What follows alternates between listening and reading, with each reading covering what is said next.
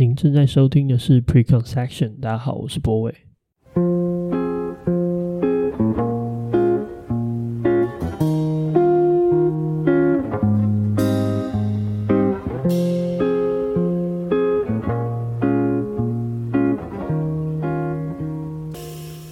欢迎收听今天的节目。大家好，对，这周是清明的连假。大家有没有发现，今年好像特别多礼拜一的假期？对，所以今年应该是一个幸福的一年。对，接下来呃，五一劳动五一劳动节好像又会弹性放假一周，所以嗯，好啊，这不重要，重点是这周发生一件让我觉得蛮感动的事情，就是有一个听众他找到我私人 IG，其实我也不是很清楚他到底怎么找到，但是反正他找到了，然后私讯我的一些事情。那，里面前面大概就是在呃感谢这个节目对他的一些影响，然后中间他提到一件我觉得非常有趣的事情，就是嗯、他他很希望他一开始在听我们节目的时候，他很希望可以找到呃一个人或者一些人可以跟他们可以做一些对谈，他觉得好像生活周遭的人不一定有办法去做这么呃。在他的措辞里面，就是一个有意义的对话的方式，或是一些讨论事情的方法。对，那但是他后来也有在他自己的找到了一群朋友，然后建立了一个他说地下的这个 团体。我不知道为什么说地下，但是就是地下团体。然后他们会定期可能聚会，然后去讨论一些主题。然后而这些主题最最酷的事情是。他们把这些讨论过的主题，然后慢慢理梳理成一出剧，然后在台中有一些这个呃小型的售票演出。我觉得哇塞，真的是这些这些听你们这些听众夸张有才华，对，就是居然变成一出剧了。然后我就跟他说：“你请他一定要邀请我去 去看他们的剧。”对。然后我觉得这件事情就太有趣了。一方面，对于我来说，就是我知道我的节目被别人用这种方式收听，然后甚至成为一种他们在呃在撰写剧本或者是做剧的一种，我不知道这叫什么，就是一种一种辅具吧，或者是一种一种佐料。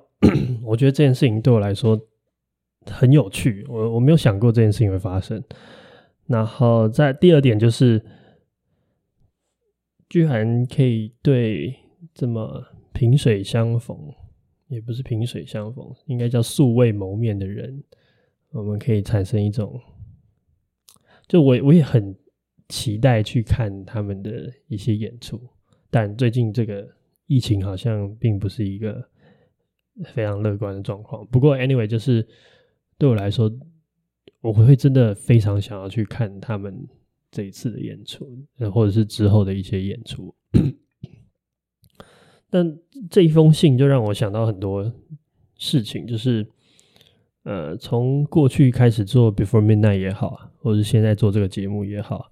我多多少少都会收到一些讯息，然后这些讯息的有一个很常见的主题，就是呃。他大概有三种说法吧。大概第一种就是很羡慕我可以找到一个人，就尤其是 Before Midnight 的时期，就是我跟小光两个人可以做到这样子程度有意义的交流跟对谈。然后第二个就是他会很羡慕我们有办法去做有意义的谈话，可能不一定是对象，而是在讨论说这这个这个意义这件事情是是稀缺的。那他觉得这件事情是能够有。很很难得，然后最后一种就是对于怎么样去做到这样子程度的思考，是有些人是会很好奇，或者是会想要理解的，对。所以我觉得今天我想要跟大家分享的内容，比较像是在我的生命过程之中，渐渐领悟到的一些关于呃我们怎么理解事情的一种概念跟。呃，我后来有一些小小的，这算什么？就是有一些小的，我觉得心法说的很轻，觉悟又说的太重，反正就是一些心得吧，对啊。好，那不管，反正就是第一件事情就是，呃，我有一次，我忘记是具体是什么时候，有一次有一个前辈吧，前辈应该反正就是一个学长，然后他在问我说：“你怎么知道你所相信的事情是是事实？”就是他说，他问我是那个时候是我记得是 那个时候是欧巴马还在美国当总统的时候，他那个时候问我的问题是：“呃，你怎么知道欧巴马是美国总统？”然后这个问题听起来很白痴，那我就跟他说，因为所有人都觉得，呃，我看到的新闻都是写奥巴马是当总统，是美国总统，然后包含所有我周围的人也都告诉我，奥巴马是美国总统。然后接下来他就我们我我在我们就在一起剖析这件事情象征什么，就是这件事情其实真正象征的。状况就是你怎么能够那么确信当时奥巴马是美国总统这件事情？原因是因为你发现啊，就是你发现如果华盛顿邮报跟苹果日报跟 CNN 跟呃 BBC 这些所有的媒体加起来要一起骗你，美国总统是奥巴马的几率。太低太低了，你你你知道这件事情的差别吗？就是其实你从来都不可能认知到奥巴马是美国总统。比如说，第一个你也不是美国人嘛，就是我那个时候状况了，就是我也不是美国人，我也没有飞去美国看到奥巴马坐在白宫里面，白宫也不是一个我随便人可以进去的，我也没有看到奥巴马宣誓的过程，就是我甚至连奥巴马都没看过他本人。对，所以其实我到底怎么样认知到奥巴马是美国总统这件事情，其实是来自于刚才前面讲的。我觉得所有我身边的这些资讯联合起来骗我的可能性是极低的，低到一种程度是我会觉得，如果你跟我说奥巴马不是美国总统，就当时啊，你不是美国总统，一定是你在骗我，因为这些。所有我获得资讯的这些管道的信任度的总和，远大于你现在跟我说奥巴马不是总统的可能。所以换句话说，它其实是一个比较值。它并不是因为我得到一个很明确的证据，或者是我拥有一个很 solid 的的证实的方式，那不是一个科学验证的结果。呃，而是我们现在认为这件事情。多数人认为他是对的，这个状态的机会是在几率上比较高的，因为同时你也不可能有能力否认说你刚好该不会你就是那个楚门世界里的那个楚门，你就是被大家骗得团团转，全世界都知道真相，只有你不知道，你你也永远都不能否认有这个 possibility 的存在。但是呢，这件事情对我来说，它是真正意识到一件事情，就是我们再怎么相信的事情。很多时候，我们是没有，呃，我们可以想理性或是科学上的那种论证，或者是那种决定性的证据握在手上。更多的时候，是我们相信于我们周围的这个世界。所以，它其实是一个很奇怪的一种一种让渡，它让渡了一种呃。我们认为什么东西是对的这件事情，我们不再经由我们自己去验证，而是我们放在一种概率上面的极大对应极小，然后所以我们更愿意相信那极大就是正确，就是这些所有的世界联合起来骗我的几率，真是滴滴滴小到不可能再小了。所以我觉得，如果你今天跳出来跟我说，奥巴马没有当过美国总统这件事情，我一定不会相信你。所以其实并不是我们真正得到什么实证啊。所以我觉得这件事情很好玩，就是有这个概念之后，对我来说，它好像打开了一个可能性，就是就算我觉得再怎么样对的事情，我都有可能是错的。啊，这这个这个东西就是有点微妙，但是。刚才奥巴马的例子可能是略为这个夸张，但是真正想要讲的事情是，其实我们大部分的知识都是我们没有办法去真实经历去理解的，就是我们是 depends 或是依赖这个社会给我们的一些框架去理解的。那刚刚跟欧巴奥巴马是一个极端例子，但是真正想要讲的事情是，我们真的都有可能是错的，虽然这件事情几率极低，但是这件事情是存在的。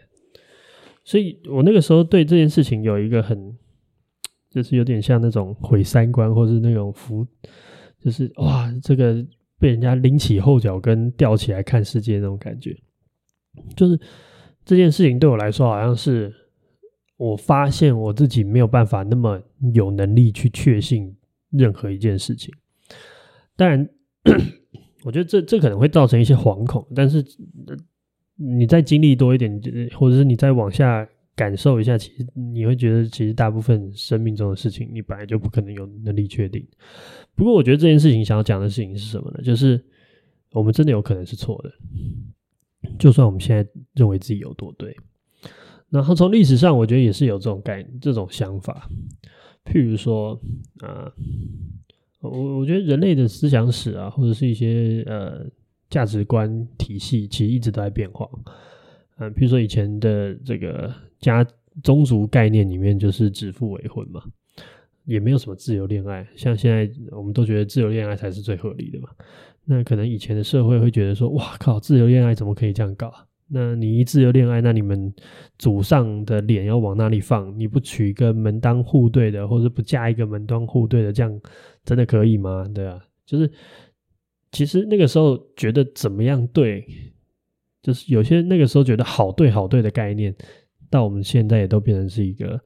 错到不能再错的事情。所以第一件事情是，我觉得我们是这样认识世界的，我们其实让渡了一些我们理解的责任，或者是验证的可能，让渡给我们周围的这个社会，或者是我们周围的人。那这件事情其实是会让意识到这件事情对我来说非常重要，而且我我我觉得有有件有趣的事情是这样，就是我以前甚至会觉得我相信的事情是因为我经过一个很严谨的什么什么东西，结果在这一次打碎之后，我就发现其实根本就不严谨，我就只是。懒惰，你知道吗？如果我真的想要知道奥巴马是不是美国总统的话，我就买一张飞机票飞到美国白宫，然后去按门铃，然后打开这个啊，反正就是我我我有更多个手段可以去做这个确认。对，好，anyway，就是这件事情，我觉得第一个点就是我们到底有没有办法被理解自己有可能是错这件事情。然后第二个点就会变成是这个，我觉得说服这件事情。一直都被这个社会错误的理解。呃，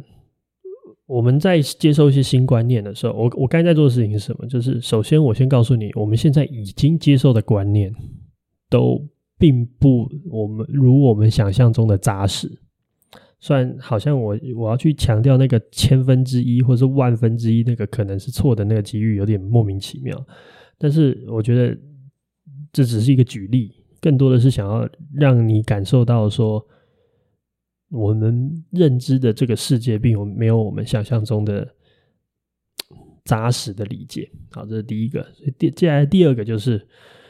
呃，我觉得这个社就是刚才讲的，就是我觉得这个社会对说服力这件事情的理解一直都是错的。怎么个错法呢？就是我们我们喜欢把说服力当成一种 personal 的能力，就是我们喜欢把它变成是一种。哦，就是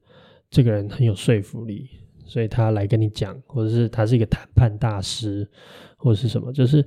他好像是一个 A 对 B 的一种，呃，一种一种招式，就是我我对你施展这个魔法，对，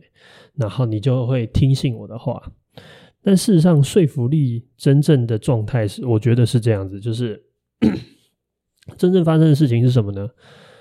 是我创造一个。你自愿被我说服的一个状况，所以，所以真正真正能够决定你要不要被说服的人是你自己。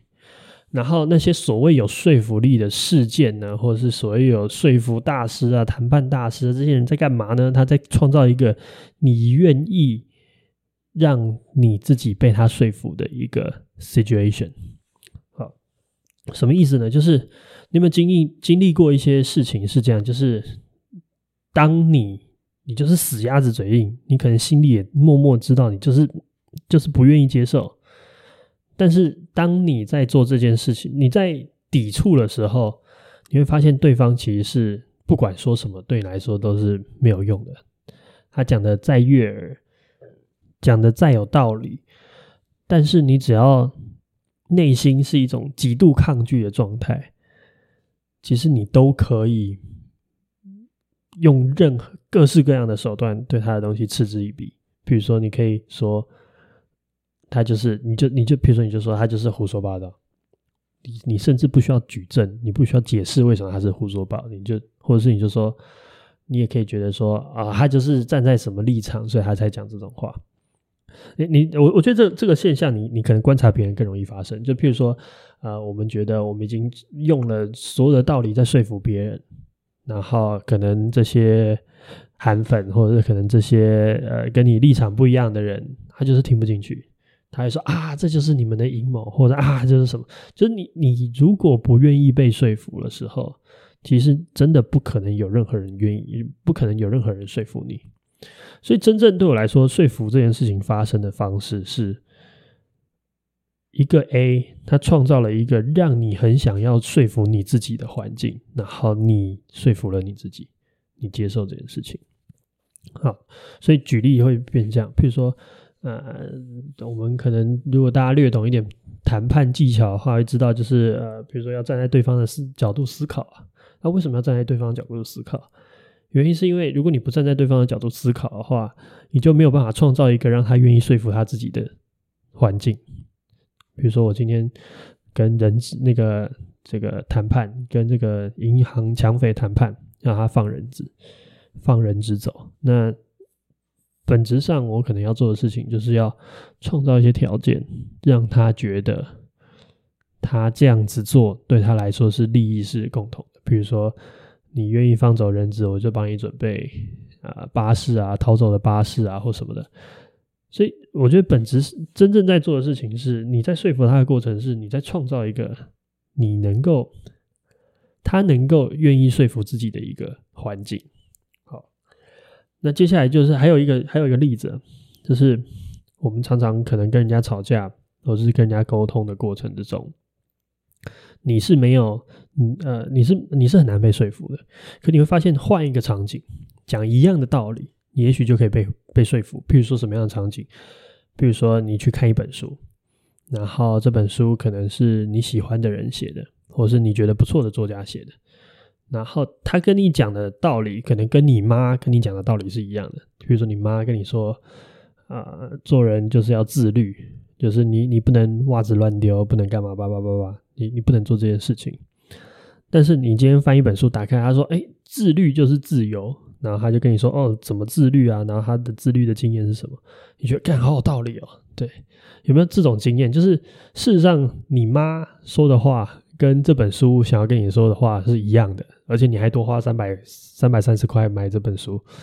但是事实上他想要表达的道理是一样的。可是为什么这本书比较能够说服我们，或是我们比较能够好像听得进去？原因是因为这个作者本身在你买他书的时候，你花了三百三十块买这本书，代表你认为这个作者有三百三十块发言的价值。然后同时呢，你在买这本书的过程之中，你一定也审视这本书，你会觉得他是一个比较有可能有道理的人。这这边讲的词可能会有点模糊，应该说你把它视为一个能够教导你的存在，或是能够指正你的更正确的存在。所以，就算他讲的讯息跟你妈所想要表达的东西是一样的时候，事实上，他真正创造是一个让你更愿意被说服你自己的一个环境，然后你因此被说服。所以，譬如说，今天作者是啊，譬如说今天作者是胡青芳，啊，我蛮喜欢他的他的散文。所以今天他在写一篇文章的内容的时候，而我看到他的这个东西，我觉得嗯很有道理。可是这个道理其实是建立在他本身讲的东西是多么新颖吗？也不一定，可能更多是建立在因为我读了非常多胡青芳的散文，所以我觉得这个这个作者这个这个他在写的东西或者在讲的东西，他过去已经用各式各样的方式让我佩服他了。因为我佩服他，所以我更愿意相信，更愿意觉，更愿意怀疑自己有可能是错的。因此，我愿意接受他的概念。所以，我觉得说服是一个这样的过程，它是一个自愿被说服的过程。所以，真正要思考的事情是什么？就是当我们在接受一个概念的时候，我们能不能让自己比较容易被说服？好，这这听起来会有可能有点吊诡，就是。为什么我们要容易被说服？我们不是应该要有自己的想法吗？那接下来就到了我想要分享的第三点，就是听懂别人比说清楚重要。我我觉得这件事情是好像是一个很，我觉得是一个很奇怪的误区，一个一个一个一个一个社会能力的缺失吧。就是大家都说华人社会比较不会表达。就是我觉得这个可以接受，因为确实好像在某些地方的呃这个社会文化里面，他们可能是更鼓励大家把自己的意见跟想法说出来。但事实上，就是意见跟想法说出来之后，我觉得再往下一关，或者再一件重要、更重要的事情是，你有没有能力去听懂别人想要说的话是什么？我我觉得这件事情很好玩，就是其实。大部分的人都 struggle 在怎么样把自己想讲的话讲清楚这边，因为其实要把一段话讲清楚，或是讲得精准，它所要求的东西是很复杂的。比如说，你要有足够充足的词语库，你的语言疆界要够宽广，你能够在词海里面挑到那一个字，能够精准的表达你的感受。或者是你能够清楚自己的感受，我觉得这这件事情也是相对困难的。就是你能够清楚你自己现在的感受是什么，然后再再结合前面那一招那一步，然后把你所真正想要的东西讲出来。所以很多时候，我觉得大部分人可能会 struggle 在这个地方，就是怎么样去理解自己的感受，怎么样去把它表达出来。但其实，怎么样去把对方听懂，它就好像是一种。你有办法去在别人表达不清晰的时候，你有没有办法帮他补足他的不清晰，或是甚至帮他把那句话讲完整？我我自己的人生经验是这样，就是我小时候打辩论嘛，然后有一阵子就是我打得还不错，然后打得不错的状况是。呃，我那个时候就是在学校里面表现的不错，可是一直都没有拿到这个名次，就是一直都没有拿到这个我们叫做拿杯啦。其实拿杯的意思就是大家就得得前三名那种感觉。然后后来对我来说有一次很重要的开窍，或者是说很重要的学习，就是呃，因为我开始擅长把我想要讲的话讲清楚了。但后来我发现我一直都没有。把对方的话听懂，就是你我会发现，我遇到好几次，就是最后在检讨的时候，你会发现说，哦，原来他们是这个意思，我怎么当场没有理解？所以后来我就花了很多时间去学习怎么样认真听懂对方的意思是什么，然后一直到我真的把这件事情做好之后，我的这个呃，你要说成绩也好，或者是呃辩论的技巧也好。才有比较长足的进步，因为我发现我好像真的过去以来都没有把别人的话听清楚或听懂，然后以至于我一直跟对方鸡同鸭讲。我觉得这件事情也是一个很好玩的点，就是很多时候我们都只擅长表达自己，以至于最后你会发现两个人在交流的过程之中是两条平行线，还没有办法在同一件事情上往下挖，有点像。你们在挖两层不同的土，然后最后你们挖各自也累了，发现又达不到共识，那当然就一拍两散。所以我觉得听懂对方在讲什么这件事情是一件很重要的。那怎么样能够把对方怎么样听懂对方呢？就是我刚才前面说的，就是我觉得你要让自己更容易的被说服。在对方不一定，你不可能遇到每个人都是谈判大师，你不可能遇到每一个人都是那种哦很会讲话的一些人。但是我们是有可能让自己更容易被说服。听起来像是一种弃守，或是一种啊、就是抛弃自我。但是，我觉得，我觉得这件事情是重要的，就是你必须要一定程度上的先放弃自己的立场。所以前面我铺了很多难那那个关卡嘛，第一关就告诉你说你有可能是错的，然后第二关是被说服，不是不是不是对方的责任，而是你自己的责任。你要能够被说服，你要愿意被说服。然后第三个就是你要愿意听，那听懂的关键就是你要能够愿意被说服，对啊，所以我我觉得这这几个点就是你才有可能 diving 去一些你可能没有想过能够这样想的世界里面，你才能够潜潜水进这个世界里面，那你才能够感知到你可能过去无法感知或是从来没有想过的方式来想事情的一个可能性，对。我我觉得我一直很喜欢一句话，就是我觉得他就好像演员，你知道，就是你在做的事情是演戏，然后只是你是在做一种思想上的演戏，它并不是一个真正意义上你好像今天是啊要诠释一个角色，虽然可能诠释一个角色的逻辑跟这件事情是很接近的，但他事实上你就在思想里面做了一种演戏，譬如说你有没有能力去演一个韩粉，在思想上，但。嗯，不需要穿着或者是 这些东西，不需要做到这样子。但是你在思想上有没有办法演绎一个韩粉？他们的核心思想是什么？或者他们在意的事情是什么？然后他们为什么这样选择？然后对他们来说，新的人生价值观、人生意义是什么？我觉得他就像是一个思想上的演员。你能够进入更多的角色，你就有可能看到更多。由人的内心世界构筑出来的不同的世界的面面貌，对。那接下来就是再给提供下一招，下一招就是我觉得，呃，它有点像是一个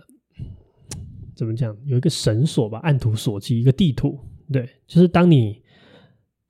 潜水进入。别人的这种思考的方式里面，你成为一个他的这种思考的模拟器的时候，有一个东西，我觉得是对我来说是很重要的一个地图。因为有时候你会不知道这个东西要往哪里想，虽然你好像某定程度上得到了，或者是能够想象得到它的一种模式，你应该说你成功模拟了。你想象的出来，这群人跟你这么不一样的这群人，他怎么想事情，怎么看事情，怎么样去理解一件事情？你有听懂他所想要说的东西的时候，接下来下一个东西就是我想要提供的地图是什么？就是人是一种越表层越分离越不一样，但是越底层越相似的东西。什么意思呢？就是今天如果我问你说，你觉得地球上最美的风景是哪里？这件事情可能我问一千个人，会有一千个哈姆雷特，就是每一个人的想法都会不一样，你会得到很多不同的东西。但是底层是什么？底层是人百分之九十啊，甚至比例可以更高，都是很有可能会去享受风景的。就是我们喜欢看一个比我们更大的轮廓，然后我们置身于其中这样子的感受。就这件事情是类似类似的，但是越表层，就是越越进入这种 personal 审美的选择的时候，它其实就越越分裂，或者是越不同，越 device，就是这些东西越多元。但这也是人类社会美好的一部分啊。但是重点是底层的东西是一样。那什么东西对我来说是底层？比如说。呃，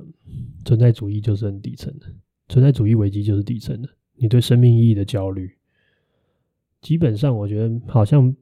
我不觉得有谁真正能够逃脱这种思考。就是 even 就是，嗯，不知道甘地这种人，我猜他可能也多多少少也会，只是他想的频次或者他解脱的速度比我们快吧，对吧？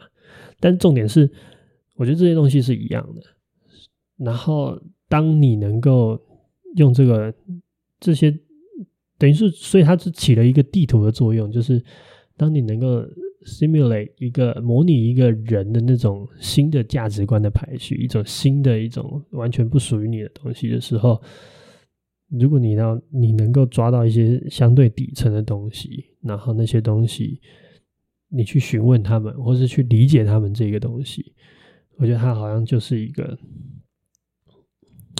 可以让你。更了解这些人核心的东西是什么？因为其实你了解太多表层的东西没意义。比如说，啊、呃，比如说，哇，好、只能举韩粉了。比如说韩粉，他们可能你说你喜欢韩国瑜哪里，他们会跟你讲各式各样的答案。然后喜欢他的仗义啊，他的幽默啊，或者他的那种勤恳的态度啊，whatever。可是可能在他们最底层的时候，他们是担心。他们是他们是围绕在一个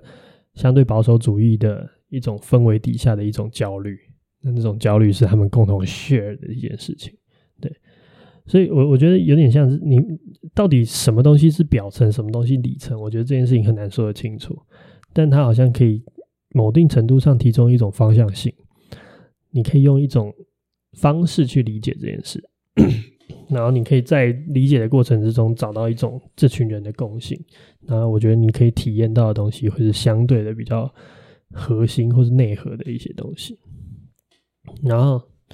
接下来就是我觉得，嗯，一些应该说一些人不知道为什么会有的一些误区吧，或是思考会短路的地方，就我觉得最常见到就是。呃，人们会很期待自己有一致性。就当他说出了答案 A 之后，他会需要他，他会有一种心理的欲望，是想要维持他一直都是答案 A 的状态。所以他可能会顺着这个 A 的逻辑一直往下发展，然后试着，然后最后你跟他高，你跟他的交谈，最后就有点像是在，你知道 fighting，他在守护 A，但事实上你可能也没有真的想要守护 B，只是因为他一直。卡在这个 A 的立场里面，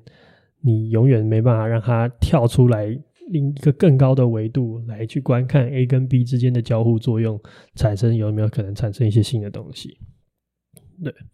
我觉得这件事情其实它比较像是一个心理建设，就是当你知道你真正想要追求的东西是有意义的谈话，或是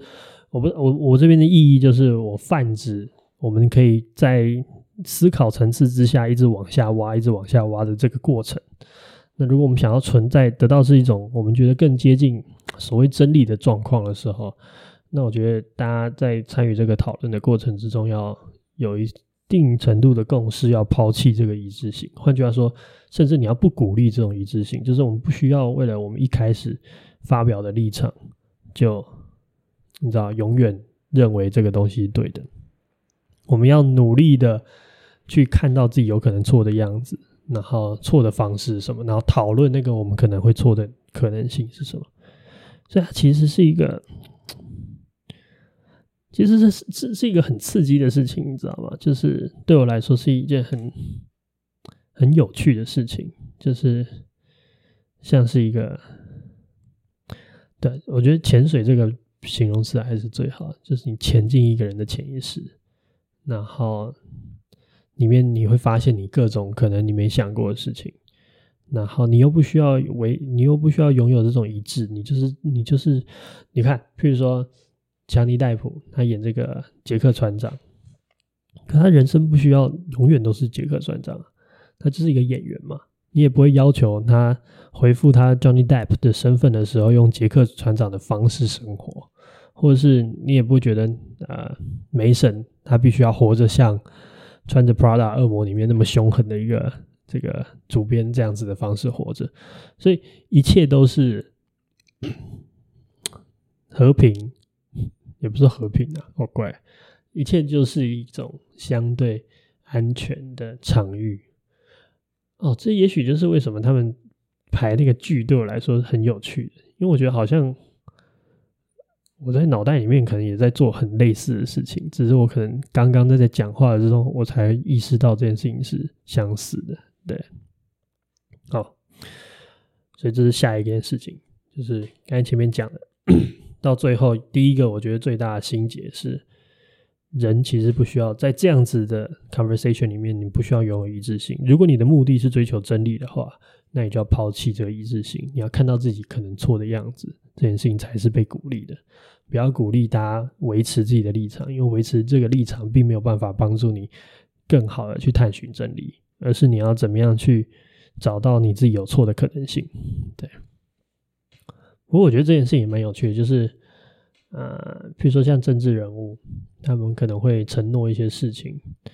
那那政治人物就是一个很被要求要维持一致性的东西，就是一致性这件事情在他们身上就是一种期待的满足嘛，对，或者是啊，爱情里面也会有那种一致性的要求，比如说我们会觉得啊，结婚誓词就是要爱这个人一辈子。好，其实其实我觉得这有点题外话，但是我就觉得维持一致性这件事情，就是一件事情要永远是这样子，这件事情其实超级不自然的。所以在爱情里面，如果任何一个保证超过一段时间，我都当它是纯粹的情话，不是一个真正的承诺。好，扯远了。然后最后一个东西就是拨乱反正的一集，就是刚刚听起来，它就是一个非常啊，我就我就像一个思想上的演员，我去试着去理解别人，然后想象就摧毁自己，然后得到一个呃，完全是一种呃，另外一个。新的角色的那种方法，那我还要抛弃所有我可能坚持的东西。但这件事情不是结束，结束最后的点是什么？我觉得结束也是另外一个误区。最后要试着做选边站这件事情，就才能解救于你这种好像一直当演员，然后最后会陷入一种相对主义，然后他这样想也对，然后我这样想也对的结果。就不要害怕选边站。我觉得它跟一致性其实有一点点关系，就是当你选边站的过程之中，我们通常最害怕的原因就是你怕你自己选错边。但在这个抛弃一致性的这个对话前提之下，选错边的人发现自己选错边怎么办？就说我选错了，我要重选就好了。就是，但是你不要害怕去选边。就是我觉得，我就会发现跟很多人聊天的过程之中，大家会喜欢。对我来说啊，就是我把这样的情况叫做一种相对主义的诱惑，因为它是最棒的解脱之道。我们不需要去争执，我们不需要进入很阿格里的讨论，或是很激动的讨论。我们不需要经历这些事情，我们只要最后说啊，你有你喜欢的东西，我有我喜欢的东西，那大家都很棒。那进入这种你知道 conclusion 这种结尾的时候，都让我觉得哇，这。很讨厌，就是对我来说，我的对我对他的创造，就是它是一种相对主义底下的诱惑。它的诱惑是什么？你你可以用最简单的方式结束这件事情，但它的这个诱惑，同时你牺牲的就是你对这件事事物的一种了解更深刻的可能。对，所以我觉得刚刚经历一整串像演员一样的行动之后，你相信自己是错的，然后你知道你自己要有负起被说服的责任。所以，当别人跟你讲不同的事情的时候，你要负起责任被他说服，对。然后接下来，你要知道你要很好的去听，听懂对方在讲什么，比你去 defend 自己更重要。所以，很努力的去听懂对方，然后最后甚至你得到一些啊，这种你觉得你应该抛弃，呃，你觉得你错了就换立场，你觉得你对了就继续坚持，就是你不需要这种一致性的束缚的时候。最后拯救于大于水火之中，就是整个事情经历完之后，就算你在此时此刻没有办法做出很好、很正确、你觉得百分之百相信的决策，但是我觉得这个时候你还是要做一个决策。原因是因为我觉得我们不要陷入这种相对主义的诱惑里面，我们不要让我们自己觉得这样也对，那样也对，你知道吗？就是这是一种。对我可能大家听起来会有点奇怪的一种坚持，但是我觉得它是重要的。它在最后一刻把我拉回一种我已经做出选择的状态，所以我在抽离那个场域之后，我不会对这件事情模糊，而是我有一个 conclusion，有一个小结论。当然，这个结论可以被推翻。我下一次再想这件事情，如果我得到不同的答案，我就有不同的结论，我就再次推翻我的那样子的感受。但是我可以，我我可以觉得我有判断。然后这个判断可以是错的，对，但是不要让它变成是一种没有判断的判断，就是它变成一种模糊的、很很难理解的一个状态。对，啊，我不知道大家能不能明白我的意思，但是，呃，我我试着讲清楚的感觉，它并不是一种，我当然知道很多人生的事情是很模糊，或是很没有绝对的，但是并不代表。我们不能在我们尽力去做一个此时此刻最适合的一种选择，我觉得这件事情是 OK 的。同时也保留一种状况，是我们这个选择完全是错的。我觉得这样就好了，就是这样，这样就就说得通了。就是你做了选择，然后你的那个对人生的模糊来自于你有可能是错的这件事情，然后你就不断的重复这件事。对，我觉得。一切就会变得很有趣，你会经历很多你可能以前不会经历到一些心境跟体验，你可以理解更多你以前没办法理解的人或者事情，然后你就会想的越来越多。那当然，想太多这件事情好还是坏呢？你们自己决定。但是这就是我在想事情的一些方法。不过我觉得至少目前为止，我觉得我越容易。被说服，我越容易得到一些成长，就我才能够真正把一些我过去不曾拥有的东西加入我的生活里面，或者是进入我的事业边界里面。这件事情对我来说其实是相对重要的，也很好。好，那以上就是今天的节目，一语之见，偏而不全。大家晚安。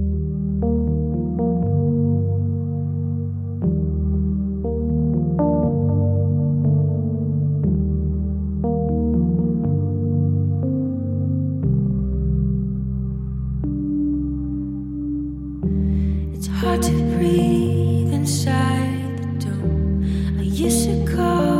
home, stuck in the world that I was craving for.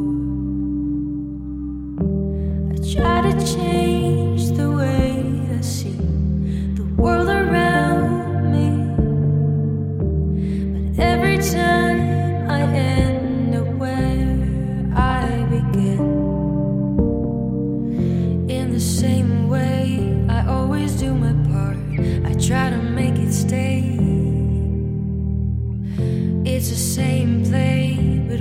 change.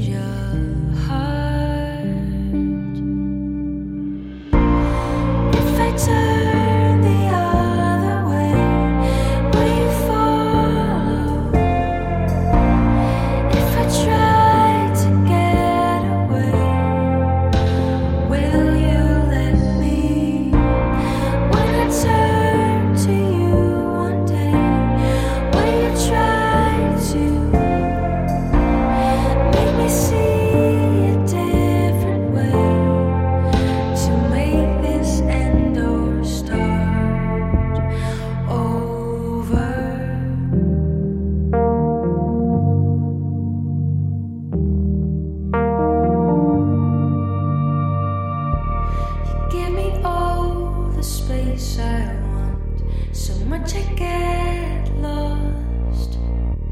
It's hard to get it off my soul.